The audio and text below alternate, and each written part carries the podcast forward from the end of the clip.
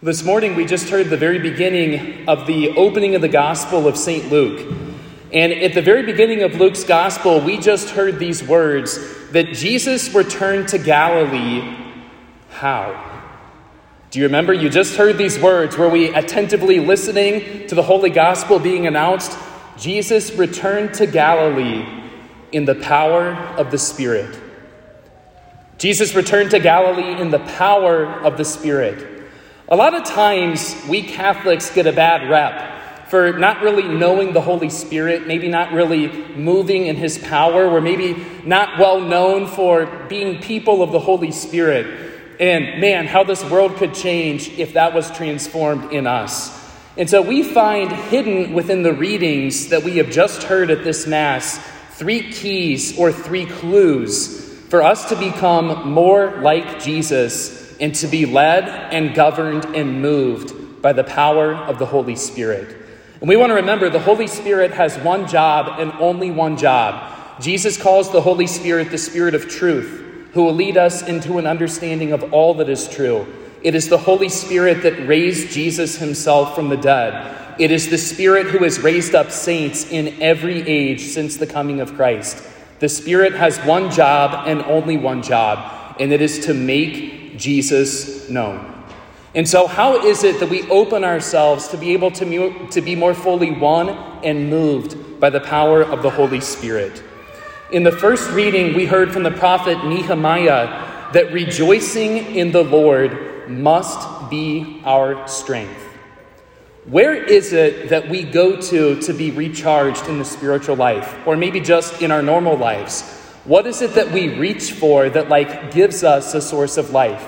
Nehemiah rightly tells us if it's not the praise of God, we will ultimately not open ourselves to be moved more and more by the Spirit of God.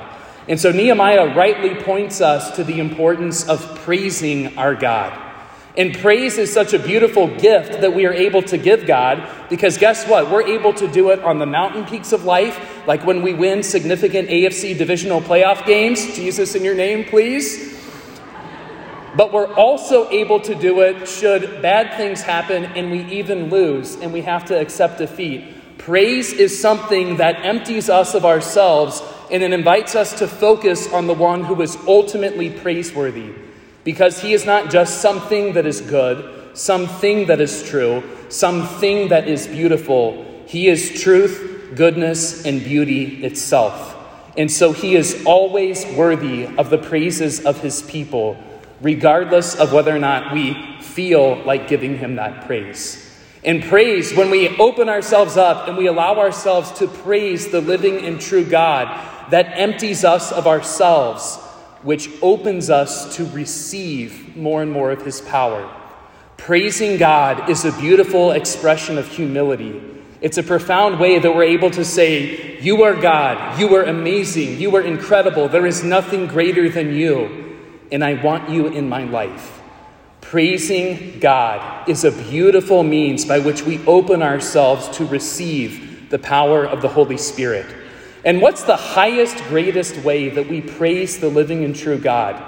Believe it or not, it's what we're doing right now, and it's about it's what we're about to enter into. Sometimes we come to Mass and I don't know, maybe we're here just because we feel like we have to come for an hour every Sunday to appease God so He doesn't get mad at us, so He doesn't splat us into hell, and then we can just kind of go out and keep living life however we want to. And as long as we're just, you know, showing up and by our presence appeasing God, basically that's good enough.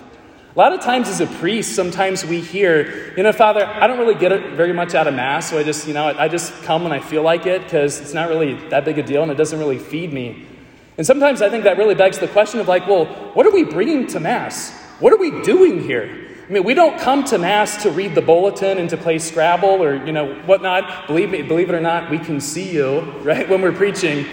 We don't come to Mass to do anything other than praise and thank the living and true God for his goodness, for how amazing that he is, and giving him permission to work in our lives to make us holy. The Mass is not about us. It's not about us showing up and being entertained and making ourselves feel good.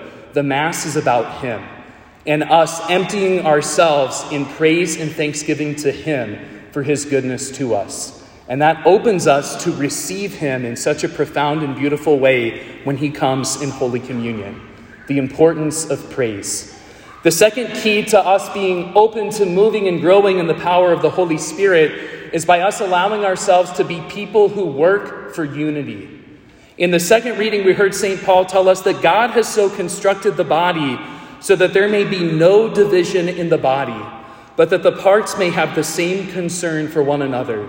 Brothers and sisters, the Holy Spirit of God is the Spirit of unity who works to unite and bring together the family of God, who works to unite the Father with his children and the children with each other, that they may become one body. And you and I find ourselves living amidst a culture in a world that has sold the lie that division is an acceptable way for Christians to live. If it's division over our preference of sports team, division over how to respond to a global pandemic, division over political views, ideologies. Division is not a fruit of the Holy Spirit. Division is actually a sign that the Holy Spirit is not being allowed to work and to move in the minds and the hearts of the family of God. And so, as Christians, we are called to be people of unity, people who choose not to carry bitterness, judgment, resentment, anger in their hearts, but people who resolve to be merciful, compassionate, slow to anger, and forgiving. We are called to be men and women, children of God, who work and who seek unity with our Father and with each other. And so, where are those places in my life that I am content with division? Where are those places where I am fine with the family of God not being united? Because we want to do everything that we can to rid ourselves of the spirit of division, that we might be forces for unity in this time and in this place. And so God reminds us in the readings the importance of praise, the importance of people who strive for unity with the Father and with each other. And then finally, if this hasn't challenged you yet, maybe the last part will. The gospel, Jesus told us that the Spirit of the Lord is upon me because he has anointed me. Most people in the church today have been anointed. If you were baptized, you have been anointed.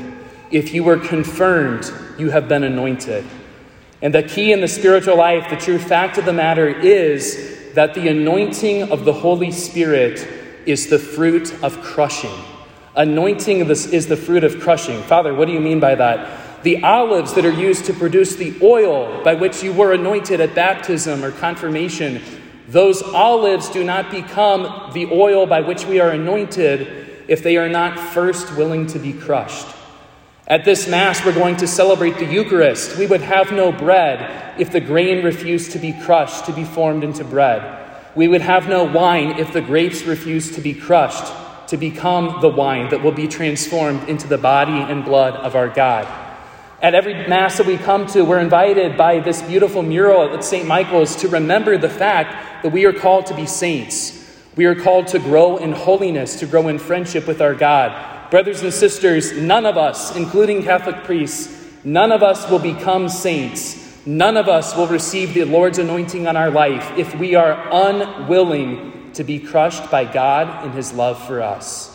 So often in life, we have our plans, we have our way of seeing, our way of living, and we more or less kind of tell God, maybe even when we pray sometimes, prayer for us is kind of like counseling God, encouraging God, drawing up maps for God, explaining to God how things should be. And at least in my life, there has yet to be a time when God turns to me and is like, you know, Father Luke, that's a good idea. I don't know why I didn't think of that. So we want to recognize that God wants our hearts. He wants us to empty ourselves out. He wants to hear everything. But at the end of the day, He is looking for people who are willing to be moved by Him, who are willing to be so won by Him that you could use the word that they are crushed, that they lose themselves in seeking His love and in seeking His plan for their life. There are zero saints in heaven who lived a life that was unwilling to be moved, shaken, stirred, and crushed by God. And so we want to recognize that in order for us to be moved, in order for us to be won more fully by the power of the Holy Spirit, God needs to be able to have that awareness in us and in our hearts that we are willing to be moved, we are willing to be led, we are willing to be challenged. Ultimately, we are willing to pour ourselves out in love for Him and His people as He models for us in the gift of His love that we receive at every Mass. And so, if we can do these three things well grow in the praise of God, strive to be people who work for unity with our Father in heaven and with each other, and allow ourselves to be crushed, to be inconvenienced, to be moved by God, to lose ourselves in the pursuit of Jesus and his kingdom, we also will come to know and be moved more fully by the power of the Spirit in our own lives.